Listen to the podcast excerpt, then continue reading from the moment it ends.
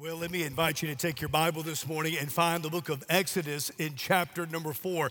Exodus chapter number four. In these weeks, as we launch into the new year, we're studying together these two chapters Exodus chapter three, Exodus chapter four, understanding together that the people of God, the Israelites, are in bondage. They're slaves in Egypt. And they've been crying out to God crying out to God for help and for deliverance. And the Bible says that God heard the cries of his people. And in Exodus chapter 3, there is this life changing encounter that Moses has with God at what's called the burning bush. The bush is burning, but it's not consumed. And it's in that bush, it's through that bush that God speaks to Moses. God says to Moses, Moses, take your shoes off, for you're standing on holy ground. Moses, I have an assignment for you. I'm calling you out. I'm calling you out of the wilderness. I'm calling you out of exile. I've heard the cries of my people and I'm calling you out. I'm sending you to Pharaoh. I'm sending you to Egypt that you would deliver my people out of slavery, out of Egypt, into a new land, a land flowing with milk and honey, a, a land that I am promising them. Well, we've studied together that Moses gives excuse after excuse after excuse. Moses doesn't want to go, Moses doesn't want to be the guy. So Moses gives all of these excuses. And you and I have studied that together, and we've kind of declared together in this new year that as God calls us out of our comfort zone, as God calls us to serve, and God calls us to, to increase in our faith, no more excuses. Well, God gives, or Moses gives, rather, all of these excuses. But the text that I want you and I to study together this morning in Exodus chapter 4 is what I believe to be the real reason Moses doesn't want to go. The very heart of the why of Moses says, send someone else. And the reason is this I believe that Moses doesn't want to go and Moses gives all of these excuses because simply Moses doesn't believe anymore. He doesn't believe anymore. I think there was a time that Moses did believe. I think there was a time that Moses did perhaps believe that he was to lead and deliver his people. And maybe that's the reason that he struck the Egyptian. But after he struck the Egyptian that was abusing one of his kinsmen, God didn't reward his behavior. God didn't bless him. In fact, Moses became a fugitive. Moses became and moved and lived for the next 40 years in exile. So I believe there was a time that Moses believed, but he doesn't believe anymore. And so he uses these excuses and he says to God, send someone else. Moses, when we come to Exodus chapter 4, Moses is full of doubt and he's full of unbelief. He's doubting his call, he's doubting his adequacy. It's the reason he says, I'm not a good speaker, I'm not a good communicator. He's doubting his call, he's doubting his adequacy, he's doubting even his willingness when he says, just send someone else. So Moses is full of doubt and full of unbelief. But in that doubt and in that unbelief, God comes to him. And God comes to him in his grace and his mercy. And what I want you to see is what God does for Moses, he'll do for you and it'll do for me, even in this new year, for some that are watching online and some that are in this room. Maybe you're a doubter. Maybe there was a time that you did believe and you had faith, but not so much today. I want us to see what God does and how God speaks to Moses. Exodus chapter 4, we'll, we'll, begin reading in verse number 1. If you'll stand with me for the reading of God's word. Exodus chapter 4, beginning in verse number 1. Then Moses answered, But behold, they will not believe me or listen to my voice, for they'll say, The Lord did not appear to you. You may want to underline that little phrase there they will not believe. See, I believe that when Moses said that to God, I believe that he whispered under his breath, and I don't believe either. They don't believe. And truth be told, I don't believe. But the Lord said to him, What is that in your hand?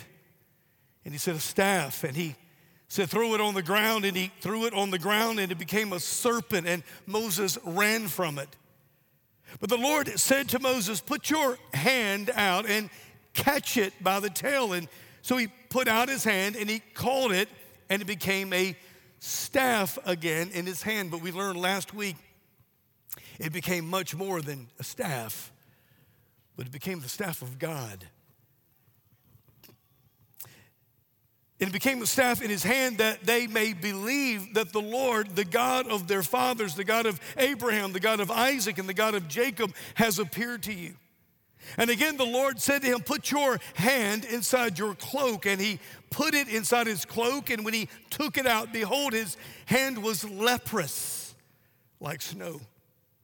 And then God said, Put your hand back into your cloak. And so he put his hand back inside his cloak, and when he took it out, behold, it was restored like the rest of his flesh. If they will not believe you, God said, or listen to the first sign, they may believe the latter sign.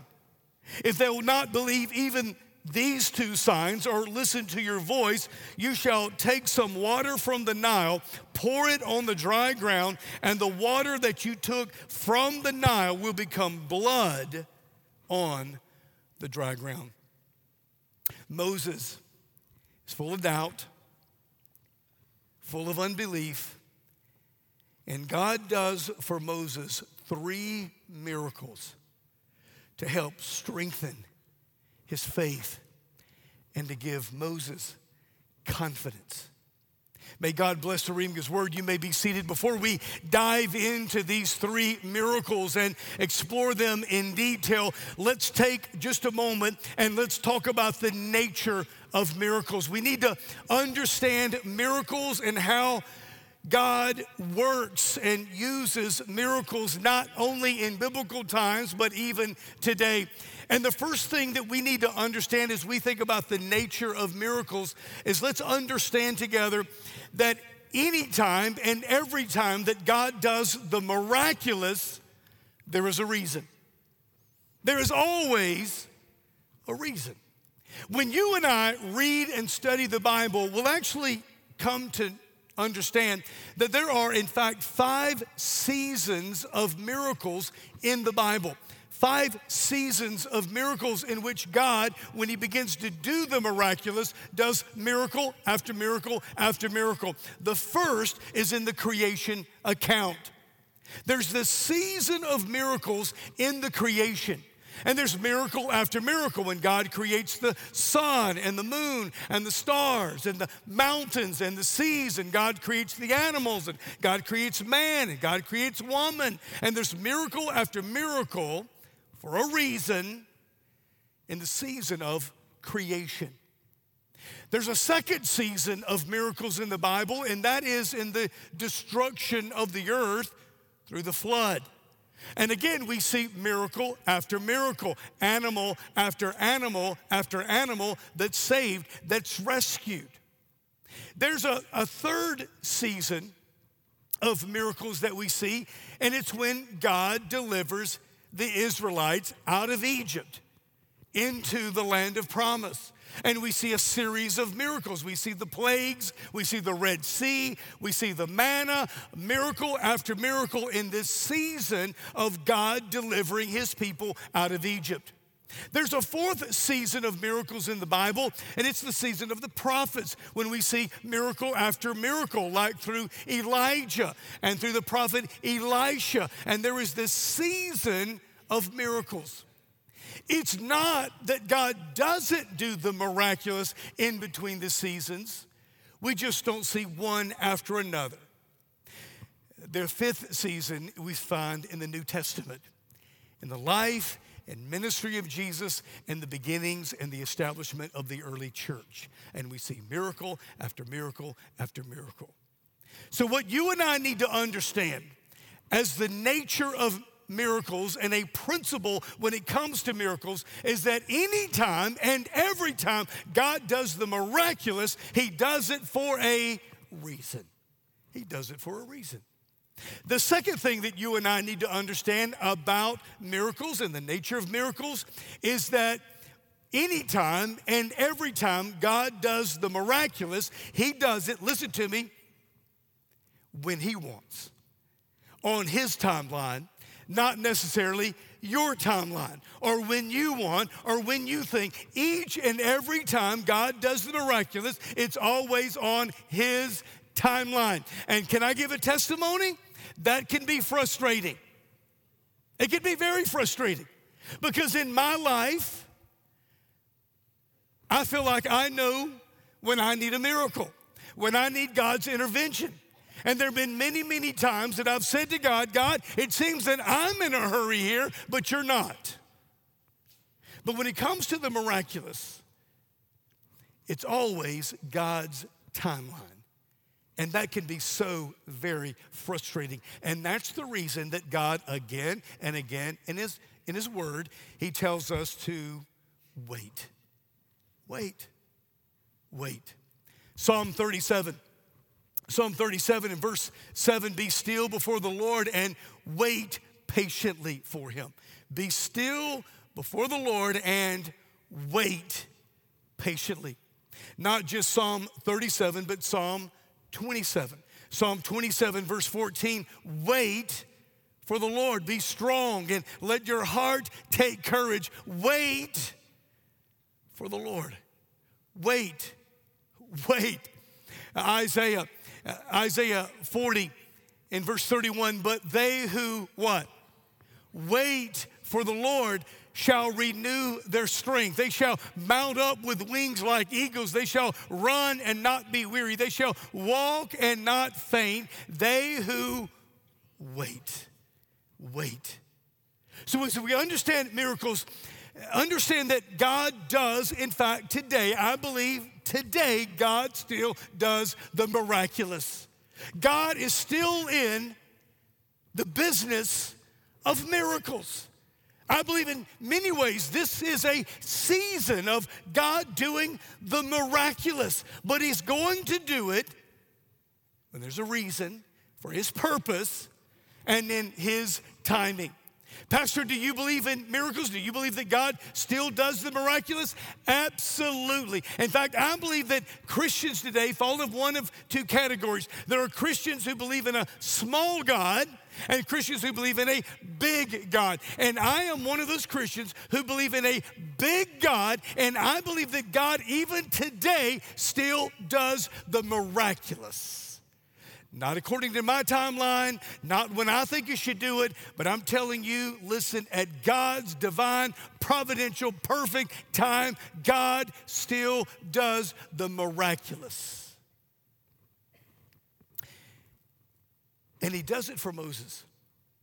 But here's what I want you and I to think about when we think about miracles it's always a reason, it's always His timing. And it really has to do with our faith. We talked about this last week. In Mark chapter 6, Jesus goes to his hometown. He wants to do many great works there, but the Bible says he could not do any great work there because of the people's lack of faith. So we talked last week that unbelief hinders, shackles, handcuffs God. God wants to do the miraculous, but he's limited because of faith or the lack of faith. It could be that today, it could be that you are like Moses in that you you did believe and maybe today you sort of believe but also you're full of doubt. And I have great news for you. I love the story found in Mark chapter 9 when the man comes to Jesus and he says to Jesus, My child is sick. My child is sick. And, Rabbi, if you can do something, if you can do anything, would you heal my child? And Jesus responds to the man by saying, If I can, if I can, if only you would believe. And I love what I love how the man responds in Mark chapter 9 in verse number 24. And immediately the father of the child cries out and says, I believe, but help my unbelief. Lord, there, there is a certain amount of belief that I have, but there's a lot of unbelief. Help my unbelief. I believe this is exactly where Moses was.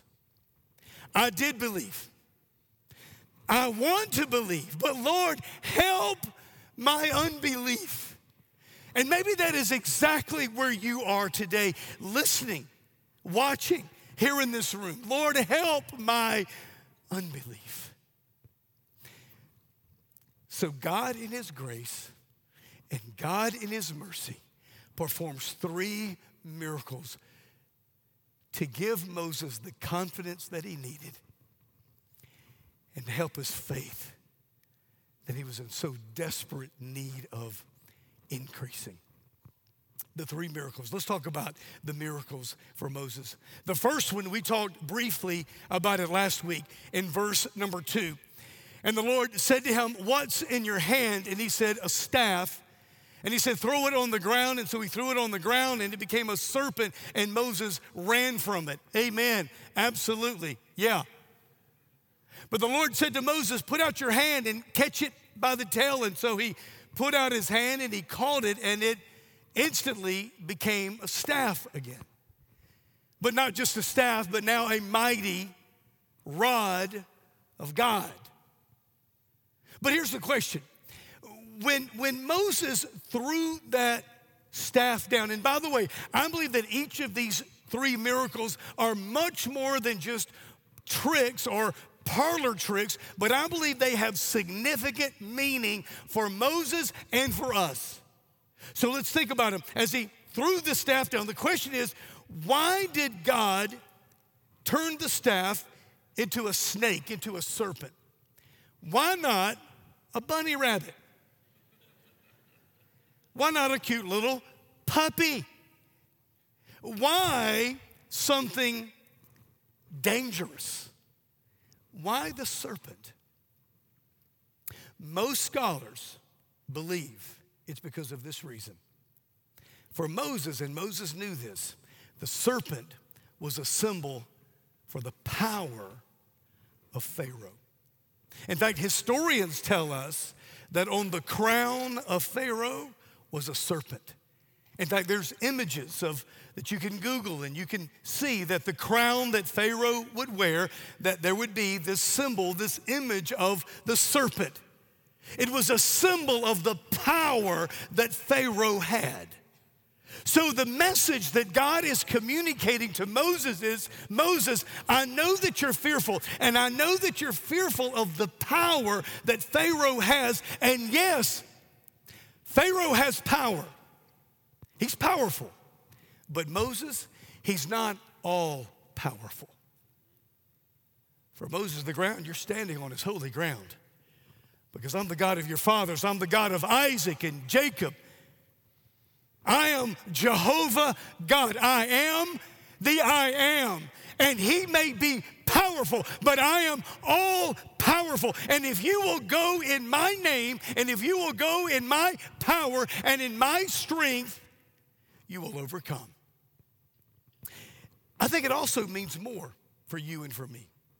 As we think about the serpent, it's also, as we read and study the Bible, the serpent is also a symbol of for who? For Satan for the devil. The Bible says this, maybe in your notes, the book of Revelation, in chapter 12, verse 9, and the great dragon was thrown down, that ancient serpent who is called the devil and Satan, the deceiver of the whole world. And so, this first miracle is a message. It's a message for Moses, but it's also a message for you, and it's a message for me. I have the power over the enemy, over Satan. In fact, the Bible says this for you and for me in First John. In First John chapter 5 verse 18, but we know that everyone who has been born of God does not keep on sinning, but he who was born of God protects him, and the evil one does not touch him. Look up here. If you have been born again, and you have the Spirit of God, the Holy Spirit living in you, there is absolutely nothing the devil can do in your life. There is nothing the devil can do to you apart from God's permission. So, this first miracle for Moses and for you and for me, God, Jehovah God, has power over Satan. There's a second miracle, and I like this second miracle. In this second miracle, God says to Moses, Moses, take your hand Put it in your cloak.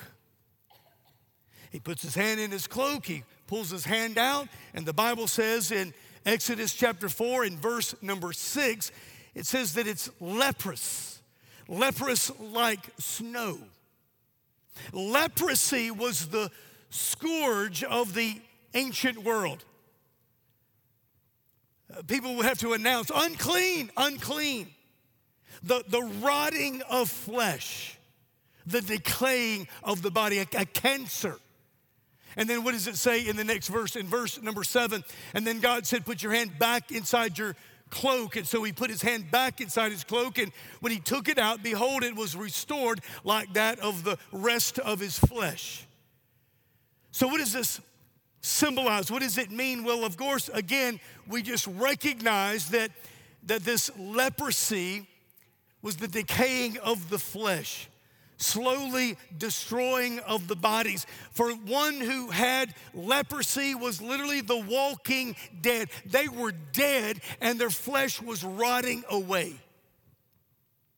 We also know this we know that in the Bible, leprosy is a symbol or a sign for what? Of sin because sin is like a cancer. Sin eats us away. And as we understand this second miracle, God is saying to Moses, I not only have power over Satan, but God has power over sin. Over sin. The Bible says this in the book of Romans in chapter 7 beginning in verse 24 Wretched man that I am, who will deliver me from this body of death? Thanks be to God through Jesus Christ our Lord, so that I myself serve the law of God with my mind, but with my flesh I serve the law of sin.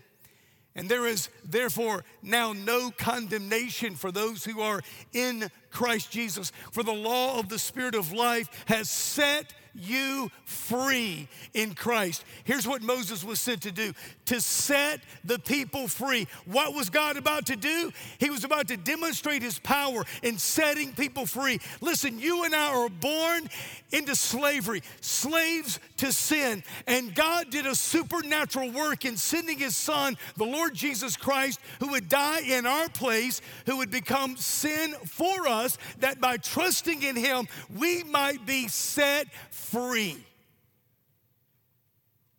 You and I were once in bondage to sin, but now set free. Here's what it says these miracles for you and for me God has power over Satan. Number two, God has power over sin. And in that power, He sets you free, He sets me free. There's a third miracle here. The third miracle we actually see in verse number nine. And in verse number nine, he says to Moses, If they'll not believe you, even these two signs, or listen to your voice, or uh, you're to do this you're to take some water from the Nile and pour it on the dry ground, and that the water that you shall take from the Nile will become blood on the dry ground. We need to understand this about the Nile. The Nile represented life to Egypt. If there was no Nile, if there was no water source, there was no life. Egypt would die. And God has power over life and death. He not only has power over sin, He not only has power over Satan, but He has the power over life and death. Write this in your notes Hebrews chapter 2, beginning in verse 14. Since therefore the children share in flesh and blood, He Himself likewise partook of the same things, that through death He might destroy the one who has the power of death, that is, the devil and deliver all those who through fear of death were subject to lifelong slavery. Here's what God has. In the person of the Lord Jesus Christ, He has power over the devil. He has power over sin, and He has power over life and death. Again and again and again, we see Jesus demonstrate that power to Jairus' daughter, who was dead. He brought back to life. Lazarus, who was dead for four days in the tomb. Lazarus, come forth.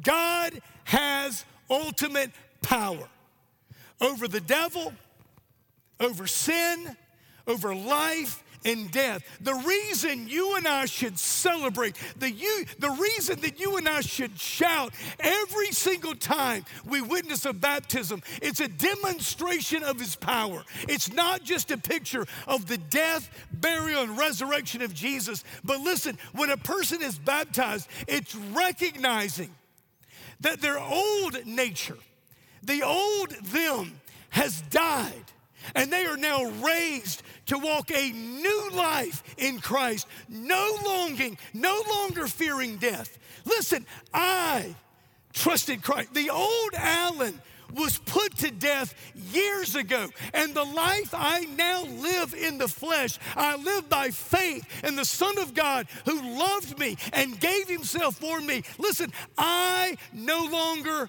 fear death. Death, where is your sting?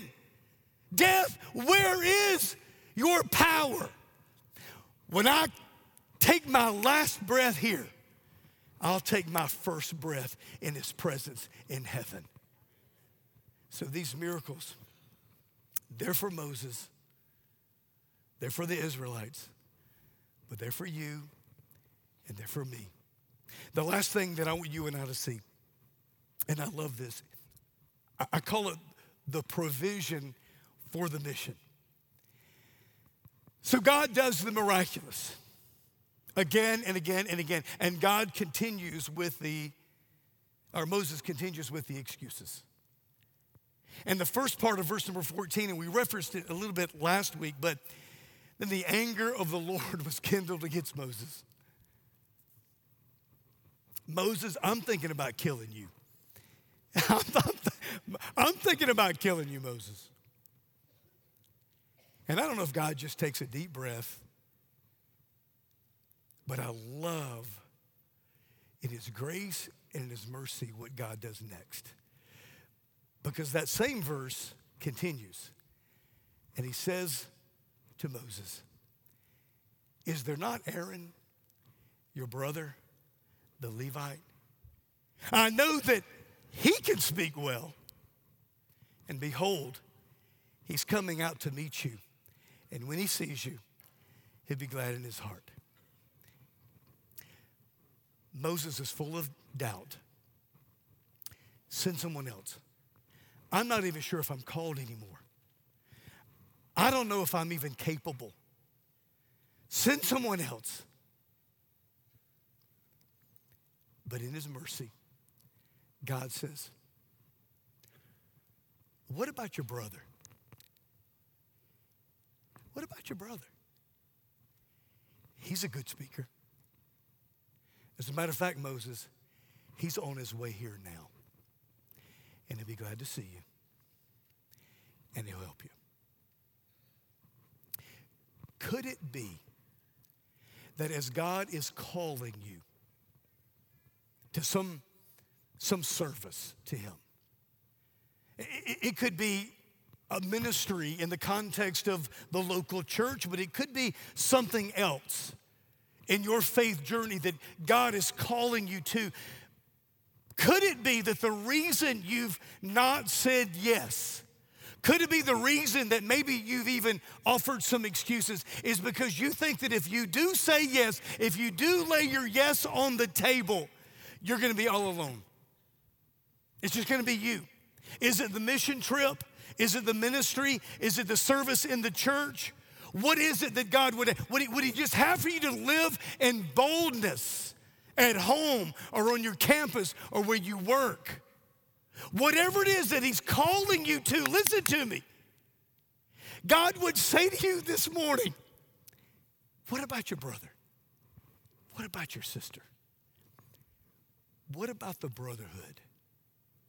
What about the sisterhood? This is the beauty of the church. The beauty of the church is that we don't do this by ourselves. In fact, in just a moment, we're going to gather and we're going to take of communion together. As we celebrate the communion of the Lord, we're going to celebrate the communion of the saints because we don't have to do this by ourselves. What about your brother? What about your sister? Two things very quickly as we prepare ourselves for communion.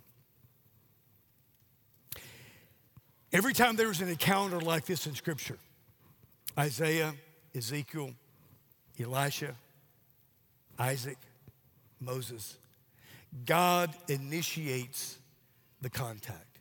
He initiates the call, the communication. What is it that God is initiating with you? What is He calling you to or toward or out of? No more excuses. Yes, Lord. Before the call to service, there is a prior call. It's the call to salvation. And it could be that what he's calling you today is that initial step of beginning a relationship with God through his son Jesus.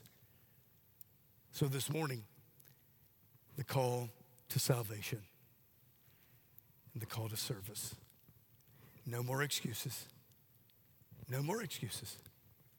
Yes, Lord.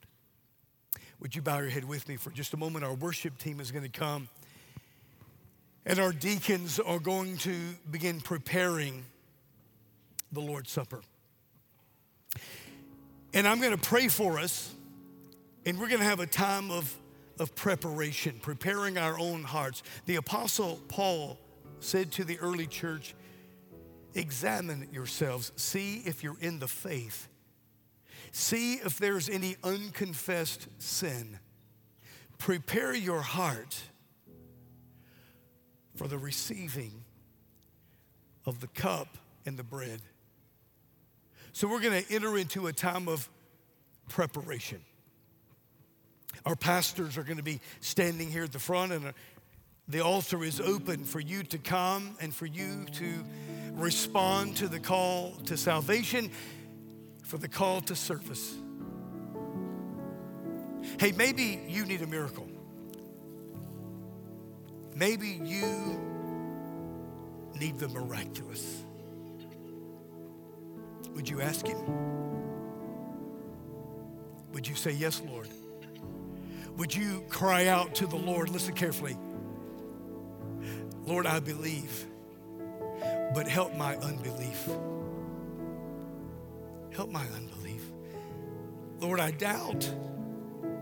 Doubt. God, I struggle. Help my unbelief. Let's stand together. Let me lead us in prayer and we'll pray together and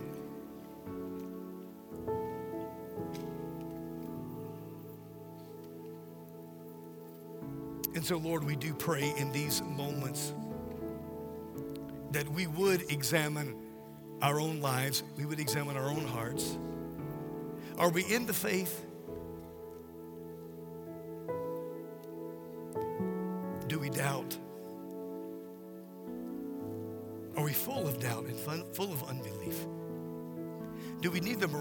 Are you calling us to wait? Are you calling us to cry out to you? Are you calling us to step out in faith and to say, Yes, Lord? You will provide what we need, and you'll even provide who we need. Thank you for our brothers. Thank you for our sisters. So, in these moments, Lord,